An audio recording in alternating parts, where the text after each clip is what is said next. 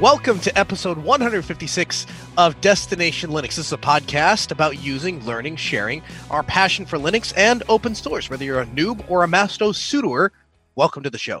My name's Noah. With me today are the humanoid AR AI chatbots of Linux, Ryan, Michael, and Wendy. Ryan, what have you been up to this week? So this week, uh, my local lug event for Linux and coffee, and we had a really good time. Uh, Bo showed up, which is always fun. He brought a computer of his cousins that they had purchased this this HP laptop that when you look up the model number, and even has a QR code on it, and they just bought it at Best Buy.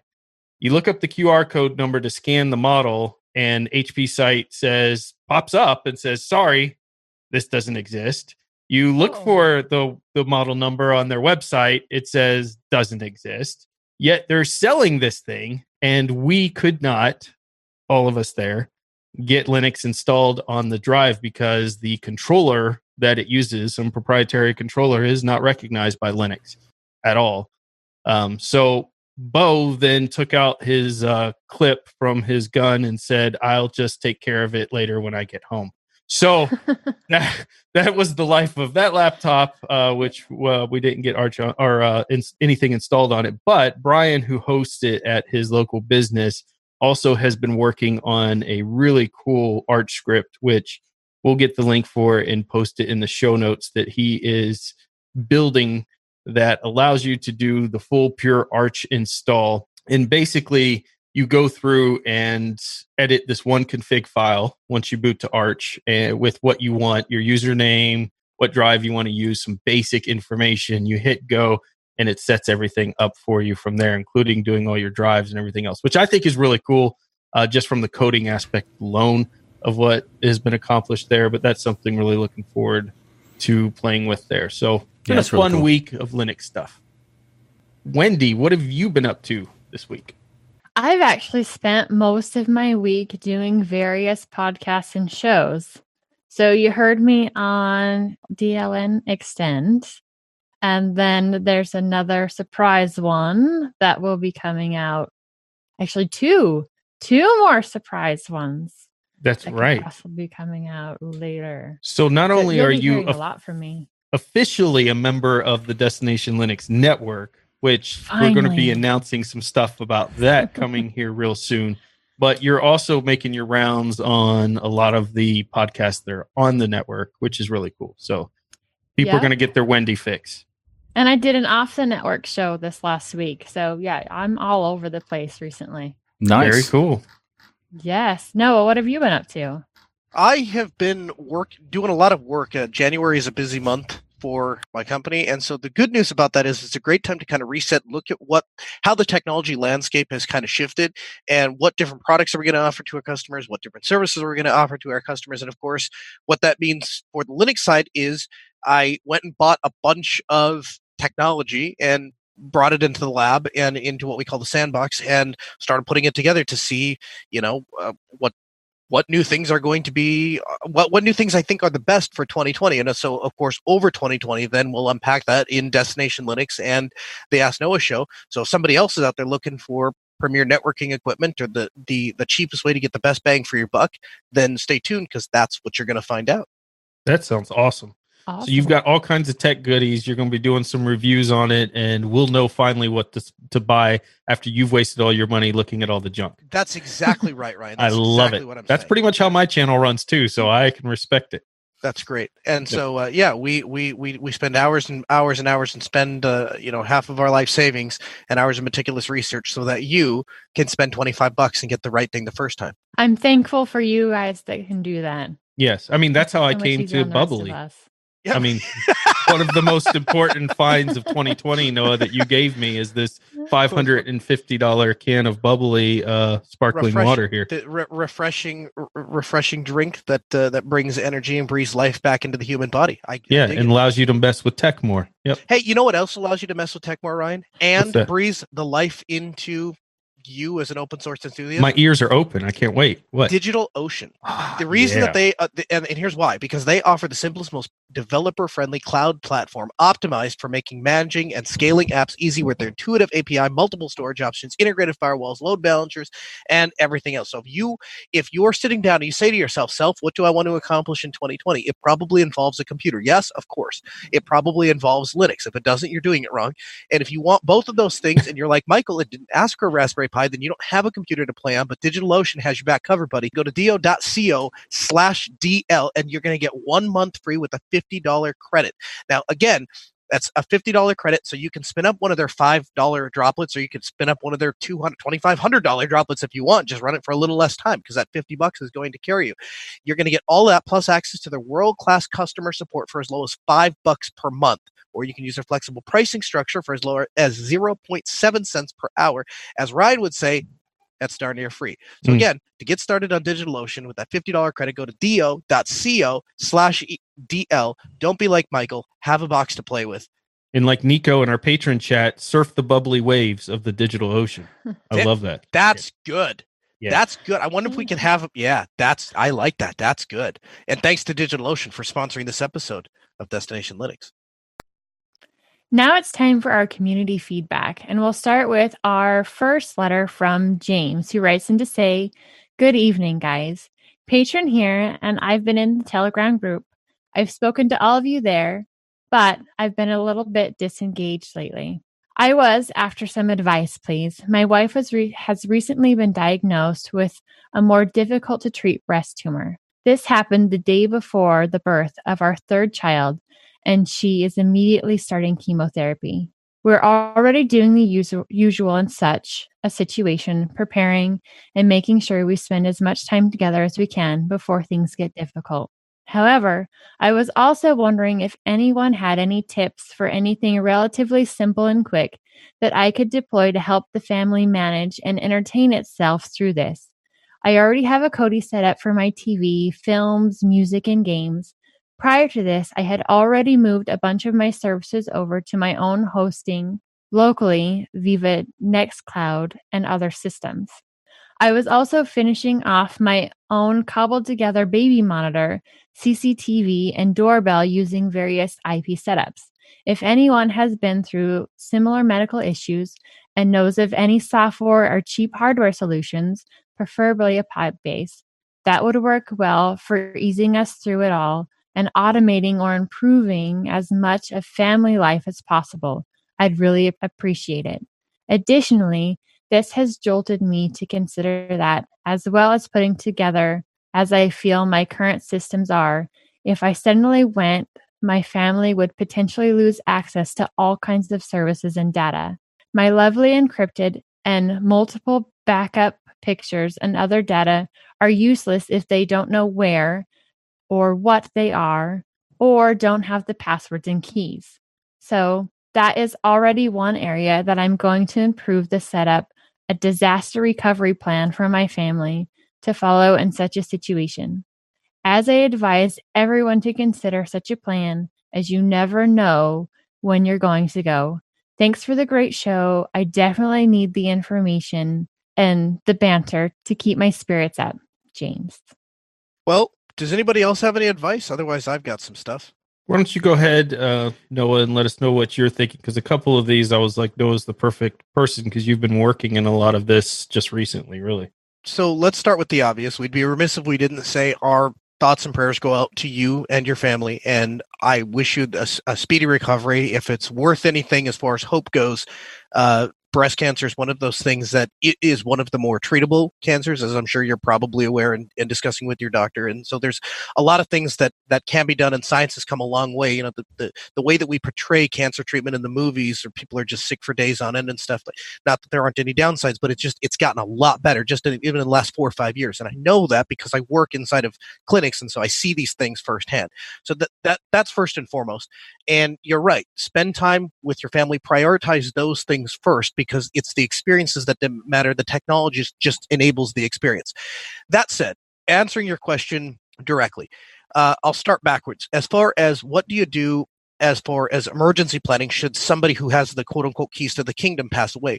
What we've done in our family is we have a legacy file and it's a folder and inside of the folder are scans of the title or the deed to our house, all of the uh, titles to our cars. There is a, a KeePass database with all of the encryption passwords for all of the backups what else is in there? It's just a, anything that anything that my family would need to be able to get stuff out of technology is all in that single folder. My wife's aware of it. We each carry a flash. We each have a flash drive that once a month we put together and sync the, the the necessary data together with our sync. And so she has a copy of the the KeePass database, and I have a copy of the KeePass database. And so, um, you know, that's kind of our sync up. And so we call that our legacy file. Um, as far uh, for me, I have to take that one step further because not only do I have to worry about like my data, I also have to consider the fact that I run a company and I have access to customer machines and their businesses have to have a contingency plan. And so what I've done is I've worked with other people actually in the Linux community that also own IT companies. And I've reached out to them and said, Hey, should any, if I get hit by a bus tomorrow, I'm going to have my wife and my team call you.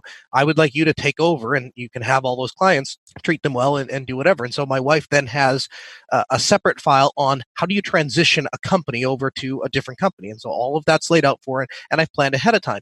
And that can be a really cathartic thing to kind of step through planning your life out like that, because then you know everybody is taken care of, even if the worst happens. As far as the immediate thing, like how do I entertain my family? I have to take kids to doctor's appointments. We're going to be tied up all those things are going through your mind.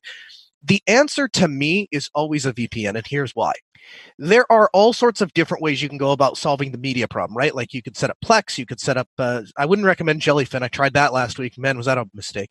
But well, you uh, tried it on a you tried it on a no, VM. No, no, no, no. One, two, three, four, five pieces of physical hardware plus the original VM plus a second one. No. I okay, then. Believe, yeah. Wow. Yeah. So, okay. So, uh, if you're going to do something, go with Plex. But then you got to open a hole up on your network and then you're trusting Plex and authenticate to Plex. What a pain. Set up OpenVPN. It will take you five minutes. You can use the included script that we have in a past episode. It'll take five minutes to set it up. And what you can do then is you can run Kodi, and there's a little device, and we'll have it linked in the show notes. It's called a GL.iNet and it's a small little router that allows you to run a open VPN client on the router itself. And so you take this little yellow box, they're 20 bucks on amazon.com and you you you just take that box and you set it up with your you put put your open VPN client credentials in there. And anytime that box gets power and an internet connection, it will automatically tunnel back to your house. So how does that help you?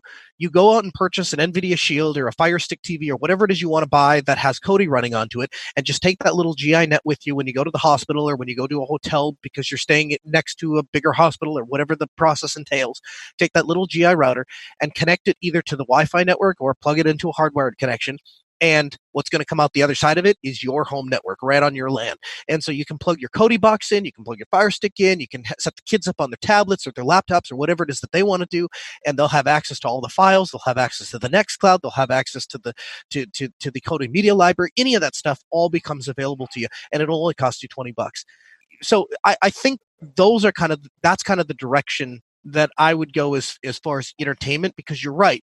If you can center everything on the technology, then and you point your kids and say, "Hey, when you when you need something to do, go over here. When mom needs something to do, go over here. When we have to keep track of scheduling and appointments and what bills you know came in from what hospitals and stuff like that, all of that goes into the technology, into a FreeNAS box or something like that, and organize it.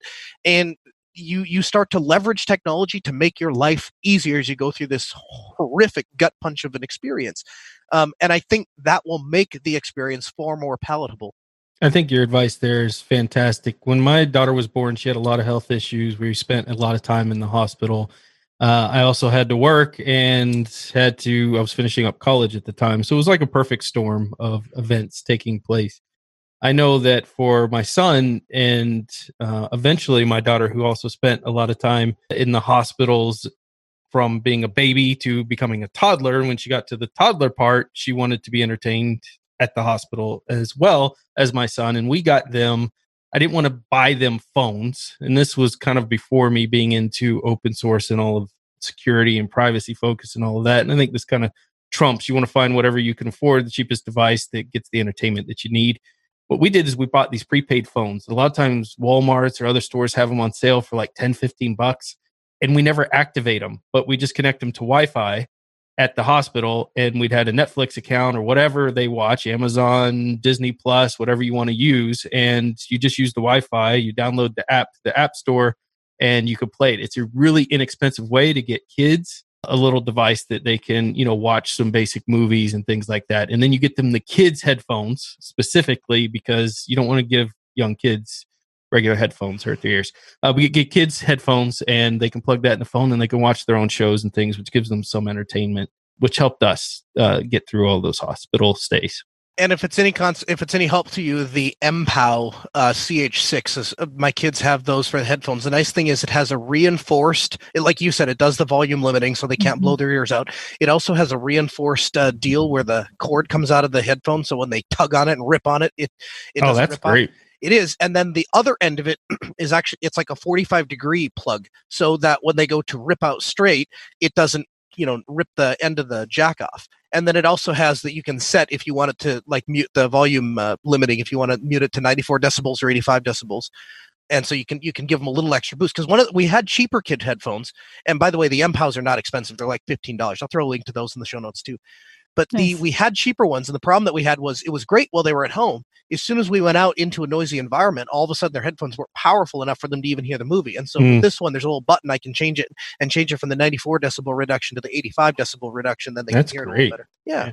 Well, James, thank you for sending your email, and uh, we look forward to hearing updates on the situation. We hope everything goes well, and thoughts or prayers are with you. Brendan writes in and says, Hi, gang. I have a question specifically regarding Noah's response to Microsoft releasing new productivity apps for Linux. Noah seemed to be much more enthused over the announcement that Edge was coming to Linux than Teams. What's the difference? Why does he think that people in corporate corporations will be using Microsoft systems are empowered if they can run Edge on their Linux machines to access relevant web pages, but that the Linux community should not bow down to Microsoft for being the communi- to communicate via Teams.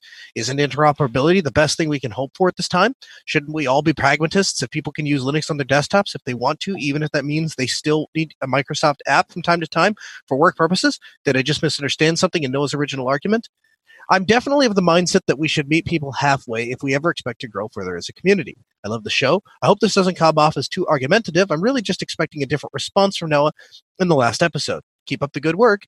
Best, Brendan. So first of all, uh, no, of course, it doesn't come off argumentative at all. It's a valid question. As far as what what do I think the difference between Teams and Microsoft Edge? The the reason I'm excited about Microsoft Edge, Teams is not the predominant platform in team communication anywhere, Microsoft or anywhere else uh, Slack is. If you go into 99% of businesses and ask them what they're using for team communication, it's either Slack or it's some archaic thing like, oh, we just send emails to each other and have, you know, reply to massively long mailing lists. But the vast majority of businesses are using are using uh, are using Slack. The ones that don't want to pay for Slack or don't have the expertise to set it up, you find all sorts of hodgepodge solutions. Everything from they sign up from a shared Gmail account and use the Hangouts Messenger thing to go back and forth to, like I said, weird like email chains, right? When it comes to Microsoft Edge, that is the next evolution of Internet Explorer. And there are countless services and countless resources that are tied to Microsoft's built-in web browser because companies know that the that the web browser built into Microsoft Windows is going to be the most popular web browser out there whether people want it to or not and so they're going to build for it. And so when you you you go to almost any web-based service and you look at the requirements and chances are it will say something like Microsoft Internet Explorer, Chrome, uh, Google Chrome, or Microsoft, and that's soon going to be Microsoft Edge and the Chrome browser. Now, consider this because underneath the hood, Microsoft Edge is actually the Chrome browser. That means everybody everywhere is going to standardize on the on the on the Chrome way of doing things because it will it, you'll you will for sure be able to work on every Microsoft Windows system uh, in production today because it's going to essentially ship with Chrome. They're going to call it Edge, but it's Chrome. And the most popular browser out there is Chrome. So when Microsoft says that they're going to release uh, Edge for Linux, to me, that opens up a massive, massive, massive market. People that couldn't possibly care any less than Linux and now those people are going to have the option to use Linux because their camera feed or their PMS system or their POS system or whatever it is is going to allow them to connect to it because they're using the same browser that everybody on Windows is using. So I get very excited about that. When it comes to Microsoft Teams, again, it's just not that prolific. If you're working in a Microsoft centric environment and you already have Office 365, maybe, maybe you still, maybe then you decide to go over to Teams. But the reality is, a lot of those people, even if they have an Office 365 subscription, are still using Slack in the workplace. And so I, I just don't think that Teams is as big of an advantage to those people on Linux because at the end of the day, you can always, I mean, no matter what operating system you're on, you can always go to the web browser and and and launch the the, the you know, instance of Teams, right? I know that your experience, Noah, is you know you work with a lot of small, medium businesses. I know you work with enterprise as well, but I think a lot of your, based on what I've heard, a lot of your customers are so. small to medium business. Yes, and so I think your your experience there probably does lend you to seeing more Slack. But I can tell you in the corporate world, and I was just looking up some numbers here. Teams is dominant. Um. They they basically it's their fastest growing app ever. I think it owns some of the majority of the market, um, which has taken from Google Hangouts, which was 16% down to 11%. Google Hangouts was because of Microsoft Teams share. I think Skype is the most dominant, which is their old kind of that. retired sure platform. I, and I, even in the environment I work in, we have Skype and Teams, which is so annoying because we don't have all the features we need in Teams Right. And so we still have to have both, which means you get people messaging you on Skype, you get people messaging you on Teams, you get people right. conferencing you on Skype, you get people conferencing you on Teams. It's so obnoxious. You're, you're um, not you're you're very yeah. much correct when you say the vast majority of my experience call, comes from to small to medium sized business, but even even large corporations like Choice Hotels, right? Uh, Wyndham Hotels. All of these places, they're they're not. Not only are they not specifically using Teams, the way they go about the process of determining a software package to use is nothing like, well, Microsoft has Teams available, so we'll use it, right? It it's what ties into the rest of our systems. And if you look at the amount of API extensions and things that other things can tie into, every every app out there has oh, and here's the add-on for Slack so it can tie into Slack. I just don't see that with I I I am not seeing that kind of advertisement with Teams where I go to install an app and they go, oh, and here's how you can tie that into your your Microsoft Teams. And yeah, well, I mean, you're you're definitely not wrong in your numbers. It looks like Slack is third, fourth is Google Hangouts, which you mentioned specifically. So mm-hmm. third and fourth, they definitely own. Uh, Microsoft Teams and Skype do according to these charts again, but that doesn't mean that's reality. That's just who they surveyed and what people said and is that Microsoft and Skype seem to own most of the market share, but you know, it's a 15 to 21% difference. So that's Skype. I've seen enough. Skype. I've seen enough that I yeah. can agree with that. I just, I, I, out of out of all the clients we've worked for, either in North Dakota or the country at large, or large multinational corporations, I've seen one instance of Microsoft Teams. One. Uh, Skype is every other one. I think it's neat that we have Teams on Linux um, it it does allow certain people like myself who work from home to use Linux in order to communicate. Then again, uh, I don't do that. By the way, it would allow me to, but I don't. And the reason is is because I would probably have to do. I, I just haven't set aside the time to do the research to to see all of what Microsoft is including in that package. And what I specifically mean is last week I was playing with PowerShell. I was talking about PowerShell and how it had that script that, hey, we're going to be grabbing a bunch of metadata. You can disable it if you want, but it was in that I was talking about it was in that flashing install. I, I'm not excited, but I get why some people have to use it. But I'm not as excited about throwing all these Microsoft computers on my Linux machine when the whole purpose for me, what got me into Linux was privacy and security aspects of it, of now taking all these products from a company that even when they're releasing stuff on Linux, still keeps their metadata stuff and privacy and security. It doesn't excite me. Now, somebody who has at, at work and their work says, hey, you can use Linux and you can use, or you can use Windows. And if you use Linux, you just got to have Teams on it. And so you're kind of forced to have it in there. I get it. But I'm not sure for your average consumers, we should be telling people go run out there and install the new Microsoft browser when it comes to Linux, go install the new Teams when it comes out for Linux, and let's put all these Microsoft products right back on our machine because then why don't we just use Windows and forget all of this stuff? Because then I'll have compatibility, I'll have gaming, and I'll have everything else. So why are we pushing this thing to begin with? I I'm frustrated with the community a little bit in this aspect because I just feel like we're so bowing down to Microsoft right now. But we're going to have someone on to talk to us specifically about in a couple weeks here uh, from Canonical that works on the Microsoft product to kind of give the other side of the story. And I'm going to listen with open ears because I am interested to see what the other side of how the story is. How do you feel about the comment that says we should meet people halfway? I I'm inclined to agree with that. You know, uh, regardless of what I what you or I think of it, or whether you or I would use it, don't we owe it to the people that that might consider using Linux to offer positive support to say, "Hey, thanks Microsoft for doing this thing because it is helping somebody, even if it's not you and me." Yeah, I think Microsoft is genius in this. I mean, I, that's that's the hard part of it, and, and meeting people halfway in the community. Absolutely, if you have to use this, you know, we make jokes and things on the show that aren't even relevant, like Michael being a filthy dual booter, all this stuff and um, which not only relevant, not relevant, not true either. Not true, but it's funny. Uh, we make jokes of this stuff, and then people say, "Oh, you're gonna make new people not come because you know you joke about that kind of stuff," which maybe, but the numbers show differently.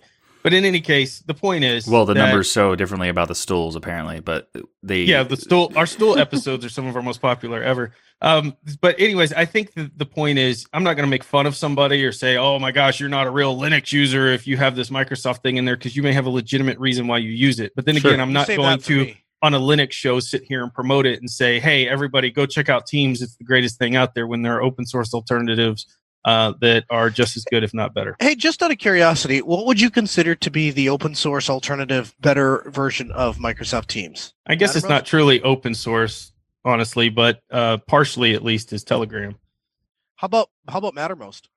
Uh, Mattermost, Rocket Chat, Matrix are all good solutions as in, in some ways. So tough. In to yes, uh, Matrix is more of like the fun- technologically speaking in the back end, it's better.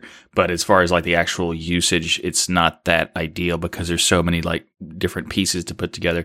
But Mattermost and Rocket Chat are like are essentially they're clone. They're not clones, but they're open source alternatives to Slack, which is kind of making it an open source alternative to um, to Teams but honestly, I think the probably this is not open source, but I think a a solution that a lot of people don't recognize as one is Discord of all things because it can do the Slack based thing with the different channels. It can do the voice stuff. It can do video chats. It can do all that stuff. And Discord is a good option for people who are looking for something that's like that they could use for their business and stuff but that isn't not, necessarily not, meant for that and it's also not open source. One of our uh, I said that Jacob said Zulip Chat Chat is an open source competitor to Slack out there, so that's an option. But you know, we yeah. run our whole business on Telegram. If you look at Destination Linux Network, all of our communications, everything, all go through Telegram. Um, I'm not saying every use case is covered in it, but certainly it works for a small company like, like what we're doing. Yeah, Telegram's good for that. Yep. I think I think Telegram's to be able to pin more to the top. I agree with yeah, that. Only yeah, having five is kind of just. Well, the the thing is, um, with Telegram, Telegram's great for certain things like, um, you know, for small groups and stuff. Uh, but I'd also say that uh, having your own chat room structure is is because it's it's kind of difficult to have different chat rooms for Telegram, depending on how how active you are on Telegram. Because you know, like you said, the different pinned the conversations can only be so many, and then it creates this. Uh, the only thing I could come up with is like is doing the archive system, which is you just archive a group and it, and it put or archive a chat and it goes into like this one section. You just click archive and it shows everything here, but it also doesn't give you notifications, so it's a you know it's not the best idea. Uh, but alternatively, you could have Telegram and something else like Telegram and Mattermost and that kind of thing, or I mean, the a forum system if you wanted to as well even if it wasn't nice open for... source, it just wasn't Microsoft. And I know that sounds um, negative towards Microsoft, but I ask people who are on the other side of we need to meet people halfway to do their research on Prism, P R I S M, in the NSA, and look at Microsoft's involvement in that, and then tell me we should be meeting this company halfway and installing all their apps in their operating system. I'm not saying no. I'm just saying, do that research, and maybe it, you'll have a different opinion of how far so, we should meet that in that halfway point. Here, here's where I think the, the line should be. I think the line should be we should do everything possible to make Teams and any other software, I might add, available on Linux. That's that's where I believe the healthy, safe line is. I think every, yes. every software, good or bad, spyware, or no spyware, embedded with NSA stuff or not, everything should be available and the user should get to decide what they want to put on their machine. That's and if fair. they cho- and if they choose not to do the research and find out how bad what they're installing is, that's on them. But I I I I, I would I would You know, love that's to a- live in a that's a world where fair everything line. can be installed. Yeah, I like that. I think it's actually interesting because we had a, a, a just discussion on the DLN forum about uh, you know our attitude towards Microsoft, and it was it was interesting because like I was we we were talking about how we are open to like the same thing that Noah just said is that we're open to the Microsoft software being brought to Linux, and that there is benefit to doing that, but that there's also we, we're we're just going to be upfront about the negativity of you know the company itself. That we're not going to pretend that them bringing Teams or Edge to Linux somehow makes it okay for them to do all the telemetry garbage they do, or the horrible stuff they do with the Windows 10 telemetry where you can't even turn it off and all that other stuff. It's Right. like the company has still got an issue, so we're going to acknowledge that as a as that is a thing. So the same thing about the Prism thing. If you want to use the Microsoft tools, feel free. And I think it's great that they're bringing them to Linux. It makes people to be able to switch to Linux. And if they do that more so with like the Microsoft Office suite, that would be fantastic. I mean, I still wouldn't use it, but it'd be awesome if they brought it because it makes it possible for people who want to switch to Linux but need those tools could do so. Yeah, Yeah, far more important important to be genuine than just to be nice. True. Maurice writes in to say, Hi guys, love the podcast. I just wanted to thank you for bringing up an issue I've had in the last year with Ubuntu on the desktop. I thought I was the only one having trouble with it. I have an Intel based laptop that is two years old, nothing fancy, integrated graphics, off the shelf components. It generally runs Linux and it runs every Linux I can throw at it like a champ. I also once considered Ubuntu my safe space to return to distro when I do distro hops until this year. I've suddenly begun having head scratching problems ever since 1904 and now 1910.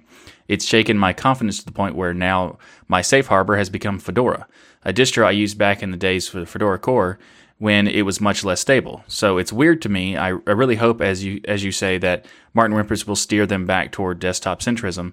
Uh, and he says that Michael, stand by your stool. I've been rib freezing my workout ball as a chair at the office, and it costs just about as much. So he says, uh, thanks, Maurice. And it actually kind of gives me one. I want to try to get you know. And uh, Are you going to get a workout ball? I'm thinking too, about Michael? it. I'm thinking about it. Please, please. We will. Do we, it. we will fund this. You know. We will 'cause- fund this. Yeah, Yeah, I would uh, love to see you record the show on half half the show on your stool, half the show on the workout ball. Or The hardest part would be not bouncing as you're recording the show.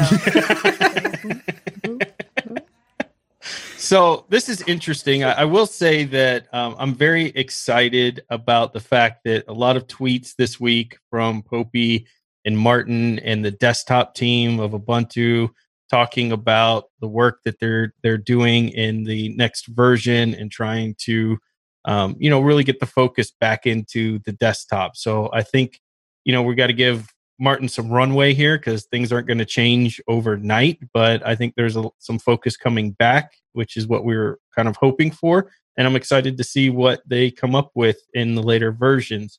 But I too have been playing with Fedora, and it begs a question that's bothered me for a long time, Noah. Why are you such a Red Hat fan, but you don't run Fedora on everything?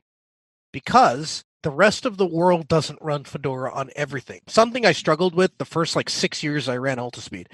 I started with, hey, I run Fedora on my laptop. I know exactly how to make that work right. So that's what I'm going to put on all the client machines. Well, here's the problem. Fedora has a six month release cycle, which means seven years later, when I go back, and I, I kid you not, this happened. I came back to a client years later and found a FTP server running Fedora Core like three that nobody had updated, nobody had touched, nobody even remembered it was there. Now, to Fedora's uh, reliability credit, the thing was still running. God knows how many people had access to it by then, but it was still running. And so at that point, I realized, you know, and I asked him, I said, well, well we Google to do this or whatever? And of course, they're coming up with instructions for what? Ubuntu, right? And, and so various different things weren't working. And, and eventually I just said to myself, the most popular distribution out there is Ubuntu proper. So regardless of what I think of GNOME, regardless of what I think of Canonical's recent efforts, I, I want to be clear, pre Martin Wimpress stepping into this position, uh, on on on the desktop and, and improvements on the desktop, regardless of what I think of all of those things, the responsible thing to do for most people is to put them on an Ubuntu base because most directions out there and most community support is going to be written for Ubuntu.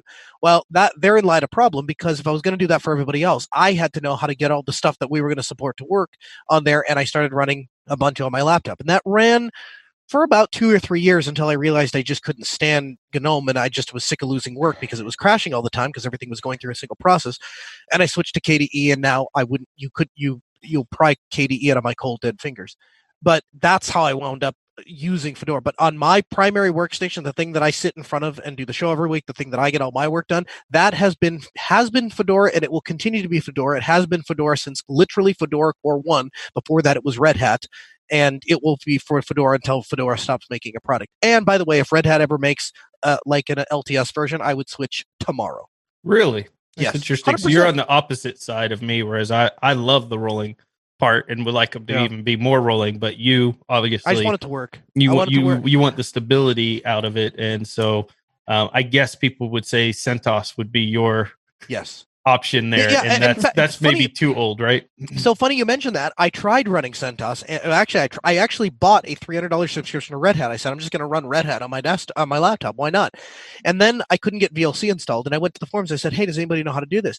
And every response I got was Fedora says er, Red Hat is a server distribution. You shouldn't be running D, you know VLC and trying to play DVDs on there. That's not what it's for. You should be using a different desktop distribution. But I got all that, and I went, okay, all right. Well, I'm not going to. That was Michael. That's how you met Michael, right? That was yeah. That's comment? him, and I got connected. Um, actually, uh, so I, I think that it's actually got an interesting point because the CentOS is also considered the same thing, where it's a server distro, and that's why people don't use it that much Right. either. Uh, yeah, so and it, well, it, it's yeah, it's the, it's the binary. They they're compatible. My point is that the Red Hat them Red Hat internally they do all sorts of cool things and they don't care. Like they'll be happy to help you out. But when you go into the general public and just say, "How do I get this thing to work on Red Hat?" People go, "We should be using Red Hat." So if that's going to be the snarky attitude I get, then I'll just I'll go to something else for my desktop. And secretly, I'll always I'll always secretly innerly want to go to Red Hat and run it on everything. Well, when you're ready to deal with the snarky attitude, we'd like to welcome you to the Arch Club. Yeah, I was there for about a year. I was there for about a year. I, you know what? You'll be proud of me, Ryan. The computer that I installed Arch with that I swore wouldn't last 30 days, I kid you not, seven years later is still running the exact same Arch installation that I had seven years ago when I installed. I still the Yeah. computer. Yeah. That's what I'm talking Nice. about. Yep. All right. only boots it up once every three months, but Shut up, years. Michael. I don't boot it at all anymore because I'm afraid to update it because I'm not sure what will happen. Michael, don't ruin my good news story.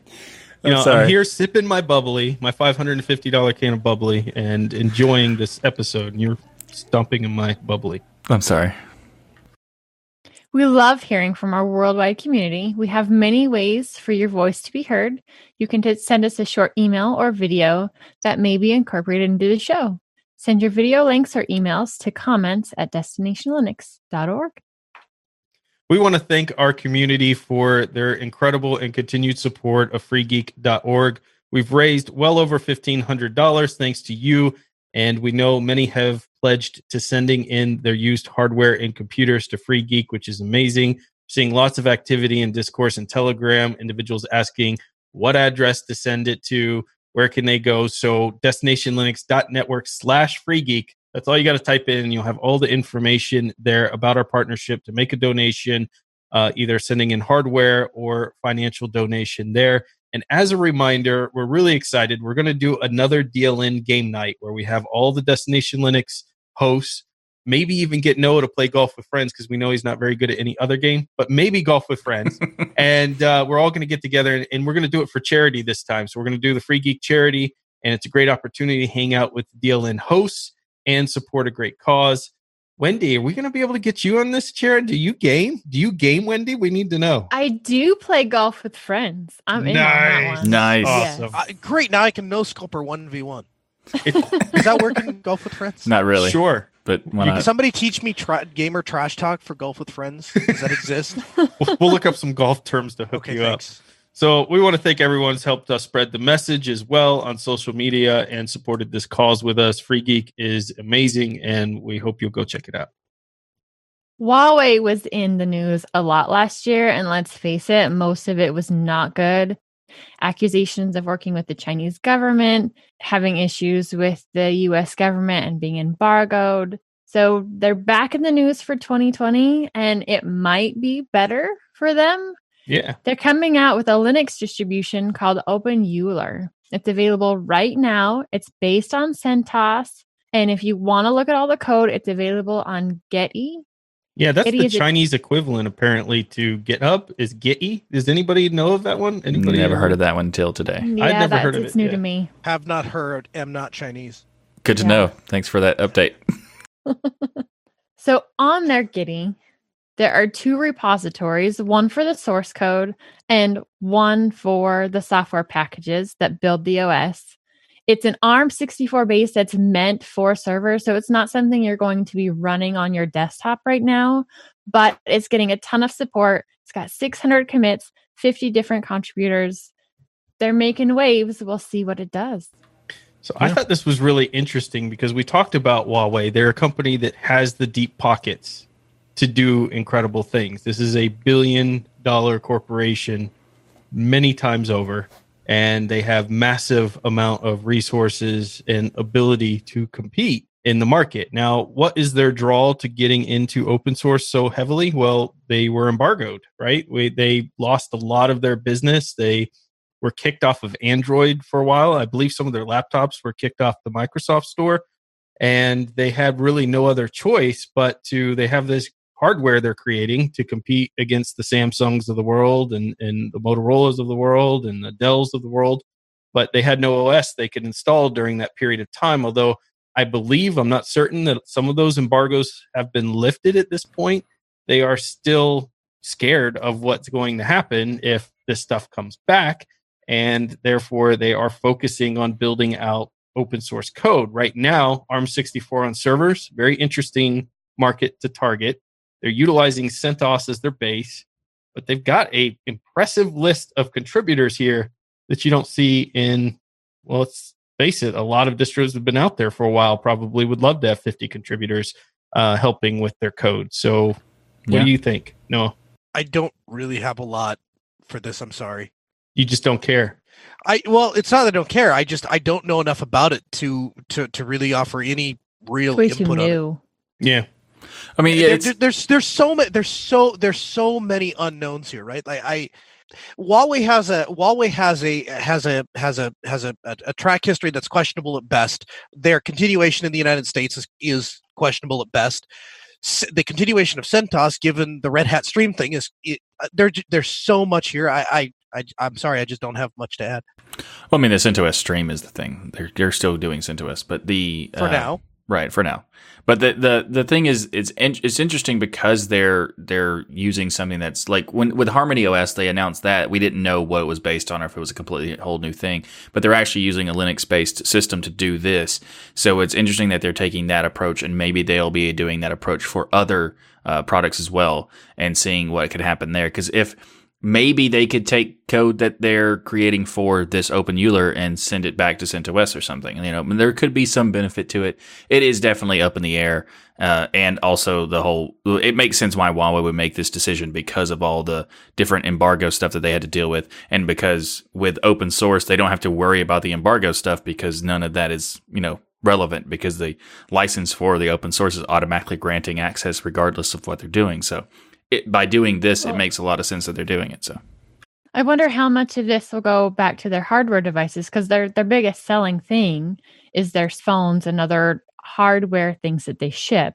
Right. So what does this distro mean for their other devices down the road? Is it something that they might incorporate with them? Is it a way that they're sending services to these devices? It will be interesting to see Yeah. how it all converges because I know they're working on an operating system to replace Android. I know that they were working on some operating system stuff for the desktop. This is their server implementation, but focused on ARM, which is really interesting here. I'm not quite sure what they're going to do with it. I don't think any of us know, but you know, it is another massive company involved heavily in, in open source. And while they have some questionable past, as Noah said. Their contributions are open source. Their code is open source. So some of that, I would imagine, even if nobody used it here in the United States, still contributes back to other services and packages and things that it links to that they're using and then contributing code to that upstream that they are getting incorporated. So I think it helps the overall ecosystem out.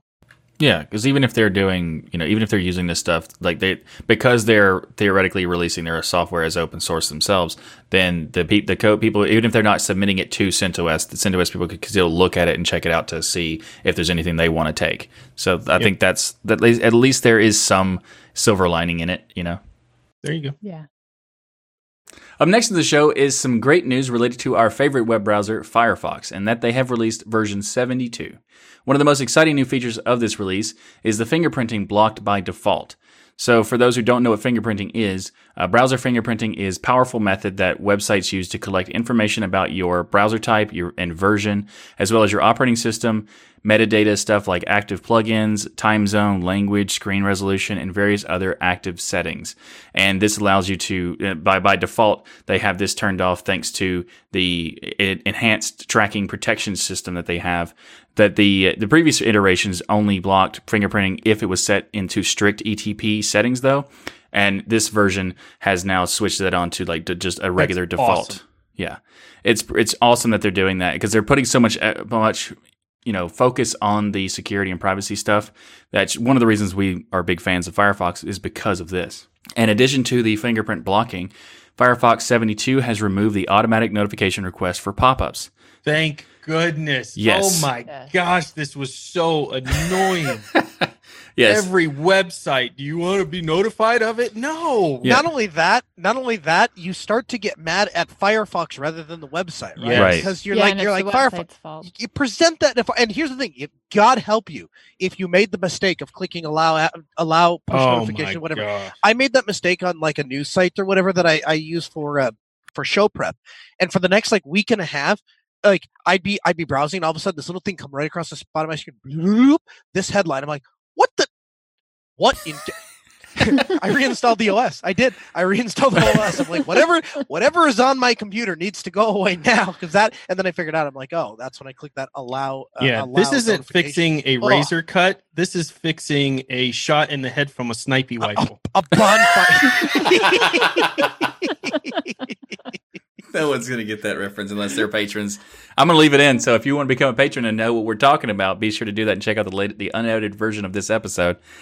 Anyway, so th- this this annoying feature for where you know it's like you know they ask you to enable the They'll call desktop it a feature. the okay the annoying the annoyance system structure of the enable notifications for like these desktop notifications like the fact that that's even a thing they should just have like a little icon that pops up and that's it but it would constantly pop up in your face and you also you couldn't like just dismiss it with like you'd have to actually go and click the mouse on with it and it would go that way it goes away it's just anyway it's awful and it's finally no longer an issue which Thank you, Firefox. which yes, thank you very much because you're pretty much the only one, only browser I know of that does that now. Uh, so uh, finally, picture-in-picture video is now supported on the Mac and Linux version. It was already available on a previous release on the 71, but you had to tweak the different config files and everything to get it to work.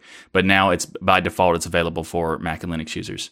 So this is great news for Noah, who apparently uses Macs daily, uh, or s- so the so the note says. They're all secondhand from oh, Ryan. how did that note get in there? Oh, my bad. so anyway, but it's it's not all good news for Firefox. Uh, Firefox 72 was hit with a zero day exploit, which was actively being exploited, and it wasn't necessarily just 72. It actually gone has it goes the problem goes back to at least 68. We don't know if it, how how many how far it goes back, but 68 ESR version was updated also to fix this problem. And so anyway, this says that the exploit could be used to take control of an affected system. Uh, so if if you have Fire, if you're using Firefox and you, you haven't updated, you definitely need to do so for this fix. And you can do so by going to go, getting go, going to the website and, or going to your repos and just getting the latest version because almost all the distros have this now. You just need to have 72.0.1 if you're using Ubuntu, Fedora, Arch. Uh, OpenSUSE, all those distros have this have the updated version for with the patch, so you, you can just you know directly update it, update your system and but get you need stuff. to patch immediately. Yes. This is not one of those zero day exploits where you have to have physical access to the machine to exploit. It is something that is a very serious flaw. Um, and they have fixed it. So make sure you are on that point release. You just click on the hamburger menu on the right of Firefox and then you're going to go to help and about Firefox, and there it should tell you what version you're on. If you see 72, you need to update. If you see 72.0.1, you are safe. While ZFS is finally starting to make its way into popular distributions like Ubuntu, Linus himself says he's not interested in seeing it in the kernel. His quote, don't use ZFS. It's that simple. It was always more of a buzzword than anything else, I feel, and the licensing issue just make it a non-starter for me. All of this seems to stem from ZFS being the CDDL and Linux kernel being GPL, and many still believe that they're not compatible with each other. One of the fears is if that Linux used this license, that it would become a derivative work of the original ZFS. Linus further explained that due to Oracle's litigious nature, he would never feel safe including ZFS in the kernel. This would be up for debate, as some believe that the module interface in its implemented form makes it okay. But Linus responded to this as well, stating, I'm not interested in some ZFS shim layer thing. Either that some people seem to think would isolate the two projects. This adds no value to our side. And given that Oracle's interface copyright suits C Java, I don't think there's any real licensing win either. Linus did say that Oracle would like to have their legal counsel send him a letter directly saying that all was well, he would reconsider leaving it out at the kernel. With that said, Linus himself isn't that fond of ZFS, saying benchmarks no real maintenance make it questionable for long-term stability standpoint. Canonical is moving forward as well as other distros that will use ZFS as it will be interesting to see how all of this ends up going. Will Ubuntu be a derivative of ZFS? So I, I said at the onset of this episode, Michael disagreed with me that this is one of the first times I disagree with Linus Torvalds. I agree that there is a licensing problem. I agree that we should look into the licensing problem. I agree that we should fight the licensing problem. I even agree that maybe we should we should hold off on including it into the kernel until we can resolve the licensing problem. I couldn't possibly disagree more with the idea that ZFS does not is not a valuable file system, does not add value to or would not be a massive value valuable contribution to Linux. When you look at what we are able to do and what the industry has been able to do with ZFS on FreeNAS and on BSD, and then you look at our closest competitor, which is ButterFS, I don't need to say anymore. There, if you look at any large scale business that is eh, that that is looking to to store massive amounts of data, they're going with Ceph clusters, they're going with ZFS, they're going with ButterFS there are there's a limited amount of players in that realm and ZFS is definitely undisputedly one of them and most people to include myself would tell you it's the best file system out there for large data sets. And I'm willing to have that debate and I'm willing to discuss that with anybody but when you know when I when I read things like I was so waiting for you to do the Ask Noah call in Ask Noah show at and your number. It Right, just no, was rolling no, right there but no, yes I'm not. Going to do that, but but no, it it where where, where is that? He isn't as fond of ZFS saying benchmarks no real maintenance make it questionable for a long term stability standpoint. I just when I have people on from IX Systems that talk about the the latest uh, the latest implementation of of, of of FreeNAS and and what ZFS is able to do, when I sit down with Alan Jude and watch him in 10 seconds migrate uh, you know an entire file system from one machine over to another using ZFSN and go oh look at this new feature that we can now do this thing on rather this before thing and and and and restoring a system by pulling a drive out and sticking a new one in and clicking on a button. When I see things like that with my own two eyes it's really difficult for me to to own the idea that it's that there's no long-term stability in ZFS. So, what if I was to tell you though, if we look at it from Linus' standpoint, if what mm-hmm. he's what he's saying and his understanding, and by the way, there are people who argue this argument of,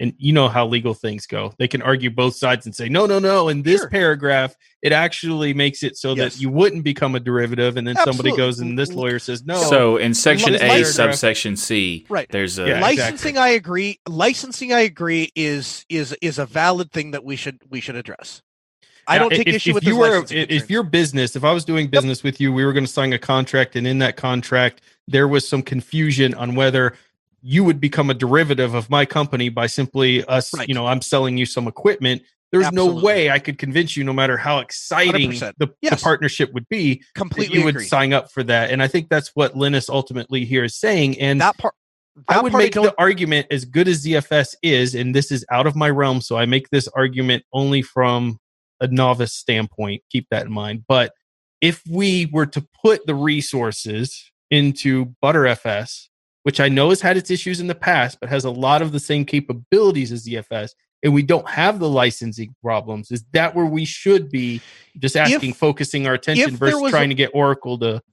if there was a way to fix ButterFS, I would agree. And again, like you, my understanding of file systems, I'm not a file systems expert by any stretch of the imagination, but people much smarter than me have told me that the way that ButterFS is, the, the current limitations of ButterFS and the, the, the, the, things that make it inferior to ZFS are so difficult, if not impossible to change, that it would essentially require completely rewriting ButterFS, which is why it hasn't been done.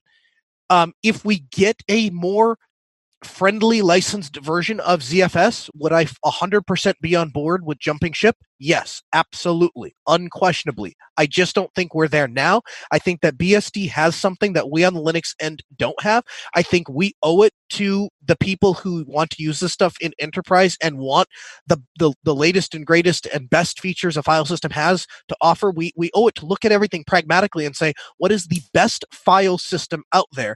And I think if you if you abstract the licensing problems and you look at just what is the best file system out there, everybody that uses ZFS will tell you it's ZFS, and anybody that doesn't say ZFS is not use ZFS, uh, uh, unless they have some sort of you know allegiance to to to a competitor file system. But or they don't The need vast- a like gigantic data set. You know, Sure, fine, that's fine. And so in in that circumstance, that's perfectly acceptable. I completely agree with that, Michael. If you are just if I'm just running on my laptop or I just have a couple files, fine. By all means, use ext4, no problem. XFS, great file system. If you just want, uh, you know, a, a, a, a file system, XF, XF, XFS on top of or combined with LVM, even better. Now I can swap drives in and out. I'm not saying there aren't other solutions. In fact, I recommend them to people all the time. But if given the choice between uh, you know LVM and ext4 or just ZFS, which does everything right in the file system, what would I choose? I'd take ZFS every single time.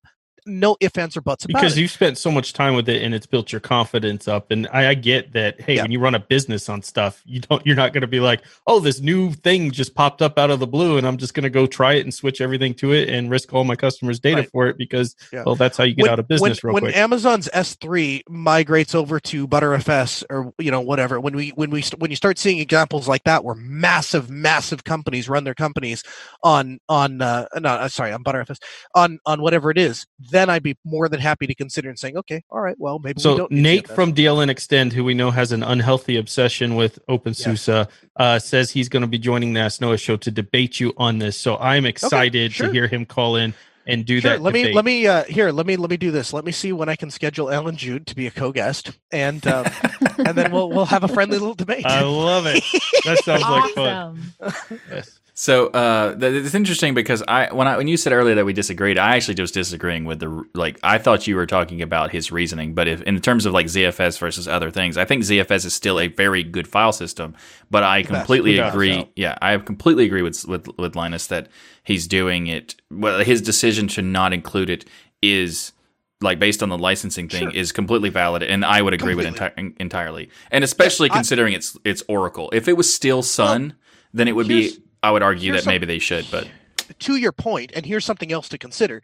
It's not like you can't use ZFS if it's not integrated into the kernel, right? Like right. We have. Okay, so uh, I don't care uh, the actual process in which we go to make ZFS available to Linux users. I just care that at some point I want to be able to install CentOS, my chosen server distribution, and I would really like the option to when I install for the default option for the file system to be ZFS. How it gets there, how that little radio button gets there, I don't care. How it's implemented in the background, I don't care. I'll leave that to people far smarter than me. I just, when I install CentOS, I would love to be able, just two weeks ago, I was setting up a virtualization host for a client, and we set up, we had to use uh, uh, uh, we had to use LVM and we had to use XFS because we had to spread this data set over multiple drives. And I remember thinking to myself, man, now would be a really great time for me to go through and and set this whole ZFS thing up. And I and I I, I ZFS on Ubuntu is like five seconds to set it up. ZFS on Red Hat or CentOS is like a 10 minute, 20 minute process. And I started thinking to myself, how great would it be if in the installer there was just a button I could click on and I, we could have Yeah. ZFS? I'd feel way more comfortable with this deployment. That's what I want. I don't care how we get there. Nice. So there was some exciting news that happened this week at CES. And if you want full coverage of everything that was released or the most hottest things that were released at CES, then you need to check out a new podcast that we are dropping on the DLN network called Hardware Addicts. And Wendy is a part of that. Michael is a part of that show as well as myself, where we dig into all of the aspects of one of my favorite things in the world hardware. So it's going to cover all the latest tech trends, provide you with tips and tricks, and hopefully enable you to start your own addiction like I have into hardware there. So check out and be on the lookout for hardware addicts. But there's one thing in here that I really wanted to make sure was covered on this show, and that is the new Dell Linux laptops that dropped.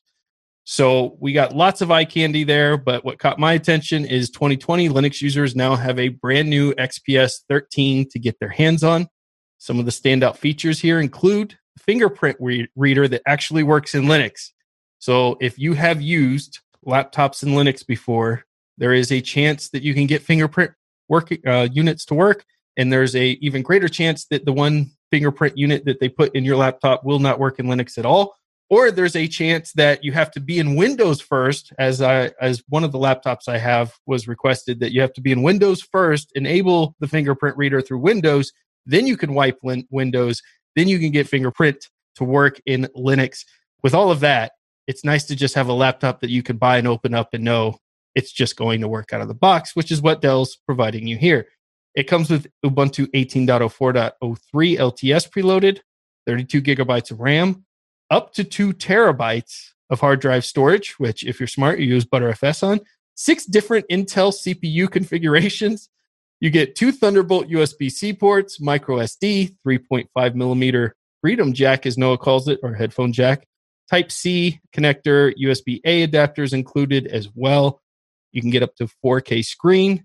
Starting price is not as high as I thought it would be, only at 11.99. I mean, that's a lot of money, but these developer laptops generally really high sticker prices on them. So if you're looking for a laptop with Linux out of the box, you might want to check out Dell's expanding line of developer laptops for Linux. It's called a Courage Jack. Courage Jack. I thought it was the Freedom Jack. Courage Jack. I got it wrong. Courage Jack. Well, Yeah. I mean, the Courage Jack gives you freedom to use your headsets, your headphones, and stuff. So I guess there's that. Yeah. Gives you freedom. Yeah, but it's actually it looks like a really nice laptop, and you know they they have a track record of making like really beautiful laptops. And now that they have finally made the webcam not in a weird position, it's great that they're you know they're improving it to the point where the price like it's still a high price, right? But it's not the ridiculous price that we expect because I think the first versions were like sixteen hundred or something, and then like the other competitors that were that came out for like the developer models were uh, some of them up to over 2000 and that kind of thing. So this is a pretty decent price for like their setup. And i think that like if even if you upgrade the stuff to like the 4k and all the other stuff it's not that ridiculous again. So that's pretty cool. Yeah, I'm really happy to see this Sputnik project continue to go in Dell and continue to grow. And it's not one of those things where, hey, let's try this Linux thing. Oh, we didn't sell a bajillion of them, so we're going to kill it. Instead, it's Dell seems to be kind of doubling down on it, and we get we're Yeah. getting new units on a regular basis. They keep improving the units based on the feedback. I'm very happy to see this uh, happening and, and Dell taking these laptops very serious. It- It's great to see that they've got some higher end laptops coming out with Linux on it, but it would also be nice to see some more mid range, more budget friendly laptops coming out with Linux from companies like Dell. Yeah, they Yeah. do have a couple with the precision line, but it's not like it, there. There is kind of like buried in where where they are and everything, so it's hard to find those. But I think they have they're working on fixing that stuff because one of the things that I was I, I really like that that Dell has been doing is that they used to have it where everything that they sold that was Linux based was you know buried behind this massive you know checkout system and everything, and now they have Dell.com slash Linux, so it's It a lot was simpler. literally easier to Google XPS Developer Edition with Linux than it was to try to search the Yep. the, the site. And if you wanted updates on the Sputnik thing, you went to uh, you went to Barton George's personal blog, and that's, That's how I got the- to it. Yeah, that's yeah. how you get the Yeah. updates. So I mean, now that the fact that their Dell's actually working on like you know it's making different iterations and actually you know doing like Ryan you were saying that have the, where they're actually you know keeping the the Linux based stuff still going and improving, but the fact that they're also putting marketing back into it now is like Well, think about this. I mean, CES is the go-to tech conference of the year. It's the one of the biggest, if not the biggest, tech conference where companies like Oh, yeah. AMD, Intel, Samsung, everyone come to show stuff, off yeah. their products. And this is the first time I, in my years in Linux that Dell took that opportunity to announce a Linux based laptop. That is so such great advertising for Linux. That's true. number one. Um, but it's just incredible support from Dell to the Linux community to take that big conference and drop it there. So to me, big shout out to Dell. Yeah, on that. absolutely. Fantastic. So we've talked a lot about AMD and N- NVIDIA, and one of the biggest complaints for NVIDIA is the fact they're not helping with the open source drivers. And it's hard to get some things working if you've got an NVIDIA card. Well, at the GPU Technology Conference, not only did they have a Linux presentation, there was also a beta Vulkan driver. Even better, they are starting to, they've got a new driver out. Okay, this is a long name, so hang on while we try and get through this. 440.43.02 includes fixes for things like DXVK, and it does prior fixes things like endless looping, shading issues. So they're they're getting there. We're we're getting some Finally. Linux love from NVIDIA. This also has a kernel fix for 5.5. I mean, we're finally making progress in this front. And it's been the biggest, you know, area of contention with NVIDIA for me is they're not helping with the open source drivers. They the open source team is trying to write drivers for them and they're not participating in it. And yet everybody seems to love promoting NVIDIA in open source because we're all bipolar. We love open source, but then we really just want to promote the proprietary stuff. It's kind of a weird thing in the Linux community. But anyways, it's really good to see NVIDIA actually taking uh the, and, and i have no doubt in my mind that this comes from the intense competition that has come from amd now having some of the hottest selling gpus outselling nvidia. They've dominated in completely and entirely in the cpu market forcing intel to make new plays. This is why we say competition's a good thing but in this case i have no doubt we have not seen this had amd not come out and started crushing oh, yeah. in the market it would never have happened. I'm so happy it's happening though, and I'm thankful Nvidia is seeing the light. And this is why we need competition because it makes companies move in areas where before they would just be so kind of stuck up and in the air that like whatever we do, everyone else will follow. And now they're forced to kind of play ball. Yeah, I think it's. I think Do this you is great Steam might be helping with that a little bit too, because of all of their support for Linux, that it might be making it a touch easier for NVIDIA to step in and help because there's some groundwork done there with Steam compatibility and that stuff. yeah, that's interesting. think, hey, hey, Ryan, let me ask you something. You have to excuse my ignorance, but if I'm if I'm one, it's like that thing in class. One person in the class is asking the question. Maybe there's somebody else out there that has the same question. The reason that Ryzen works so well, and I have to admit to you, ever since switching this computer over to Ryzen, I've not had less problems. I've gone from some problems to no problems. Yeah. Why is I assume that's because the the drivers are actually integrated into the kernel. They're provided as part of Linux, right? Yep. I mean, it's How- the whole it's the whole advantage of that we talk about with open source that not only do you have a company that goes out there and says, "Hey, here is how the architecture of our drivers work. We're going to give you the code. We're going to put it out there in the community." So now the people who are implementing those drivers into the kernel understand how it works. People who are writing programs for acceleration and things have the code right there to know how it works so they can improve their programs and how things operate it is open source. This is what we talk about the advantage when we say we want open source, which what bugs me so much about the community and their obsession in Linux with NVIDIA. And I'm not going to get on this box again. I swore I wouldn't. With these companies the that are just pushing NVIDIA, you know, constantly down everybody's throat and making it easier to install NVIDIA and everything Yeah. else. Meanwhile, NVIDIA the whole time was doing nothing to make Preach it it. easier on anybody Yeah. else. And this is the kind of stuff that frustrates me. Meanwhile, AMD sitting out there like, hey, our stuff's open source. Intel's sitting out there, hey, our stuff's open source. Yeah, we're not going to make it easier for your stuff. If, if it happens to get in, if you release your driver in time for us to do a release, then we may go back and, and try to throw it in. But if you miss our release date, eh, you're out of luck. You just won't be able to use that video card in our system for six months. That's your problem. This is the attitude that just drives me nuts because we don't we don't really care about open source sometimes. I think some of the companies that represent us don't really care about open source. Okay, so let me ask you this, Ryan. What if if Nvidia's Nvidia's motivation is pretty simple. They just want people to buy their graphics cards, right? Yep. And they and same with Yeah. Ryzen. So Yep. where is the competitive advantage lost? You can't use the driver's useless unless you actually have the card to, to plug it in anyway. Where is the advantage in keeping that that secret sauce code secret?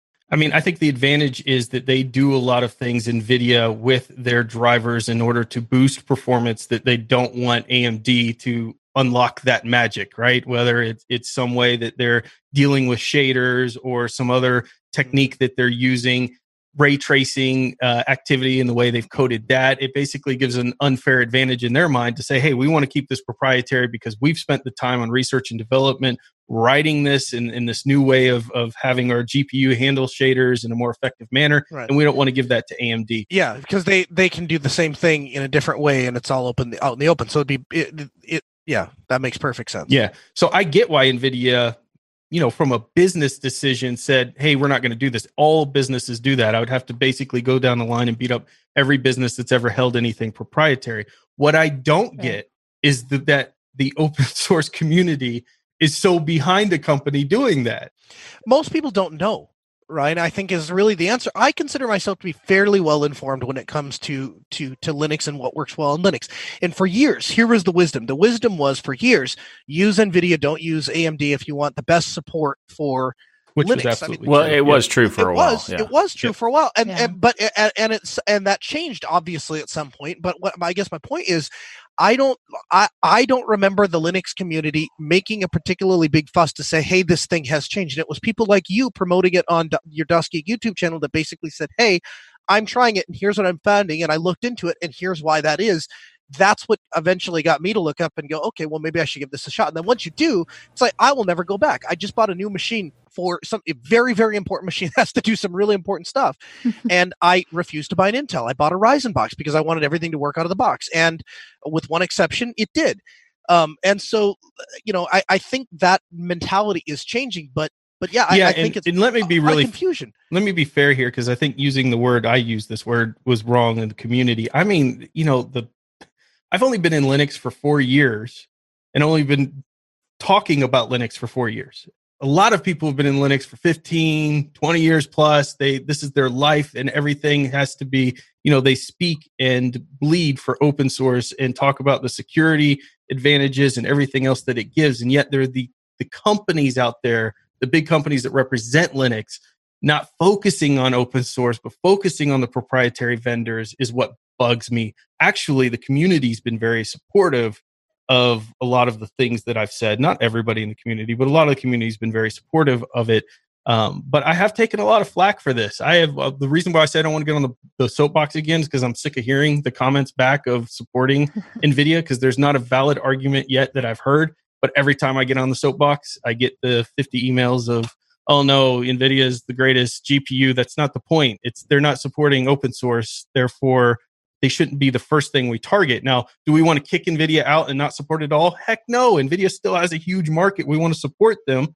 We have to, but that they shouldn't be our priority until they do what Right, they're well- doing now. What they're doing now, sure, we can make them a priority, right? They want to jump into open source. They want to help with their drivers, their open source drivers. Now's when we should start showing them affection because we have to stop treating Linux like this little niche thing that doesn't matter. So we're begging for everybody's attention because we've dominated markets. We own markets. Microsoft isn't interested in Linux because they're nice people that just really like the idea of Linux. They're interested in it because it makes money and it's dominating a market. Stop treating Linux like it's a worthless nothing that we have to beg and, and plead for people to come write stuff for us. We tell them what the playing field is, and the playing field is you bring your drivers to us open source and we'll include them. Otherwise, you know, it's up to you to figure it out. Yeah. Well, and it's one of people's biggest pain points when installing Linux is if they have an NVIDIA graphics card and then they're dealing with this black screen and how do I get this to work? And I've done an update and now my drivers don't work anymore and I have a black Exactly. screen. It's not the fact that NVIDIA doesn't make good graphics cards. They do. They make Fantastic really good graphics graphics cards cards. Yep. overpriced. but if you can't get them to work on your system or you run an update and then a family member goes to use that system and the screen's black, how is that helpful? How is that not a frustrating situation? So them bringing the drivers not only helps the community, but just being able to update your system. Absolutely. I can see how you got the job for hardware addicts. You know exactly what buttons to push to get Ryan to go, yeah, yeah. Huh? See, I got on my soapbox and I swore I wouldn't. It was I have good. no, I have no I learned control. something. I learned something. Now, throughout my years, few years of doing Linux content, this software spotlight is one of those moments where the community, I, I would typically say randomly in the show, Hey, I spun up a virtual box of this distro and I was checking it out. And we would get the Linux community reaching out, Why are you using VirtualBox? They would keep saying that, and I ignored them, and I was wrong. And I You am sorry. too. I was so wrong because this week I've spent a ton of time in Virtual Machine Manager, which is the GUI for managing virtual machines through libvirt um, and setting up my virtual machines, all the ones that I had in VirtualBox, utilizing this tool as my manager. And it is so much better. It is so much faster. It is more reliable. It is easier to set up VMs with. I looked at it. I remember maybe it was a year into using Linux, and back then there was a bunch of steps. You had, you know, the magical incantations and the terminal and stuff. And I thought, I'm not going to mess with that. I can just install, you know, Oracle Virtual Box and set up my VMs, and that's kind of been my habit. That habit is dead now after using this. It is just so much better. So I, the software spotlight goes to Virtual Machine Manager, which is the GUI for all of this that allow you to easily manage your settings and spin up your VMs. I am so happy the community kept beating on me for this in a nice way, saying, "Hey, you really got to stop using uh, Oracle VirtualBox and try this out." I understand why. So this is really a community software spotlight, Virtual Machine Manager. And also a huge apologies to your co-host who has been beating this drum since the day you met him. But, you know. have. You're not wrong. uh, so it's great actually because the tips and tricks this week is going to tie perfectly into Ryan's Ryan's spotlight. Here's why. The thing that that is great about Virt Manager is the fact that it allows you to get console level access to your virtual devices and it can tunnel over SSH. So the advantage there is you can set up your VM host on a completely separate machine, install VM uh, install Virt Manager on any desktop or laptop computer you have and then connect in. Now, we'd be remiss if we didn't mention that Virt Manager is going to be deprecated or as the process has begun. And so there are going to be replacements like Cockpit and, and Version, all that. But for now, Virt Manager is a great tool that works really well. And one of the things that you can do if you have the hardware set up for it is you can have an administrative interface and you can have a uh, the, the the your regular network interface bridge. So how that might look is this. You have a server and you purchase one of the cards that we're going to have linked for you in the show notes. It's a dual-headed LAN network adapter. And you place this Intel NIC, dual-headed NIC adapter inside of whatever your virtual host is in Ryan's case, and you assign one interface to a management interface on your on your regular admin network and the other one you assign as your regular bridge pass through and now you, Virt Manager will always be able to connect to the host system no matter what's going on with the virtual networking side. And so if you want to change something, or you want to play with something, or you want to modify something, you want to try something, you have the freedom to do that without worrying that you're going to lose connection to your host operating system. That's also true in pfSense. It's also true you can set up a managed switch and have different VLANs and then have that multi-headed NIC that spits out different VLANs on that can tie into different VLANs on those different interface ports. You have the ability to set up again, like I say, one for control and one for testing if you want to set up a lab environment and test. So a bunch of different ways that you can go about doing this. And if you're if you go to if you follow Ryan's suggestion and set up a machine, which you should absolutely should do, running uh, libvirt D and and and Virt Manager on top, then you're going to need a uh, a, a proper network interface card, and the Intel uh, server network interface cards that have dual heads on them are perfect for just such an appliance. So we invite you to check those out. And uh, absolutely great pick, Ryan. That was that's fantastic. Love it. So, a big thank you to each and every one of you for watching, listening, however you take in Destination Linux. We want to thank you. If you want a behind the scenes pass into the making of the show, an opportunity to chat with us live, consider becoming a patron. Our patrons help keep this show going and get perks like access to the live recordings and unedited versions of the show. There is so much content you're missing that happens each and every show that we record. So you want to go check that out if you can. The best part is you could join for just a few dollars on Patreon or sponsors. Destination Linux Network also offers a new way for you to become part of the community by going to destinationlinux.network and joining our forums. Discuss the shows in the network along with listeners around the world in one place. If you're looking for more live chat sessions, then join us on our Telegram group where we'll roll over a thousand members as you join that. So that there's like a challenge over the next week. You have to come and join us in our Telegram group so we can meet that 1,000 mark. Already passed it. Oh, Yep. we're already. Pa- well, that's not Yes. fun. All right. Well, what's our next mark? 1,100. 2,000. We need It's 2,000 your- members. It's your fault that we don't make 2,000 if you're not in the Telegram group and you haven't done it today. So today you have to go join the Telegram group and help us make it to a thousand. Interestingly enough, you can chat with one another, share your passion for Linux. Head over to destinationlinux.network to learn more. We love hearing from you. Please get back to us, provide some feedback, ask your burning questions. Remember to send us your video links and your comments to comments at destinationlinux.org. Try to keep your comments brief and they may be included in the future shows. If you want some more content from us, the fun doesn't stop here. We also have our own channels, so you can check out our Sniper Waffles at uh, the uh, go into youtube.com slash dasgeek, where you can find Ryan filling your, your brains on hardware, software, Sniper Waffles, and all things Linux. Uh, Yeah. You can find Zeb by going to youtube.com slash zebedeeboss, where you can find him live streaming E ETS2 and maybe even doing some Gentoo streams as well as other stuff on his Zebedee Gaming YouTube channel. You can check out my content at tuxdigital.com, where I do a weekly, in depth, weekly, uh, well, a weekly, in depth, weekly Linux Canoes podcast, This Week in Linux, and other Linux related content. You can find Noah at the AskNoahShow.com, where he does a weekly talk radio show at 6 p.m. Central on Tuesdays. So You can join him and he'll answer all your Linux and Sniper Waffle questions. And also check out Wendy's content. You can find her on the new podcast of the Destination Linux Network, the Hardware Addicts podcast. So stay tuned and check that out by going to destinationlinux.network and going to the shows section. And also make sure to check out uh, all the other Linux, the Destination Linux Network shows like Linux for Everyone and the DLN Xtend podcast. Everyone have a great week and remember that the journey itself is just as important as a Snapple rifle. Thanks, everyone. wow. I picked up what you were putting down. I saw it. I caught it. I'm a professional. My professional. screen I'll went rise up, above. so I couldn't see what I was typing right as I started typing. I was like, It dang it. worked. So I just It went with enough. it. I was There's, like, good enough. there's going to be it. so much confusion for people who have who are not patrons. They're like, "What are you? T- why are you keep That's their saying fault it?" for not Talking about patrons. sniper rifles, obviously. Anyway.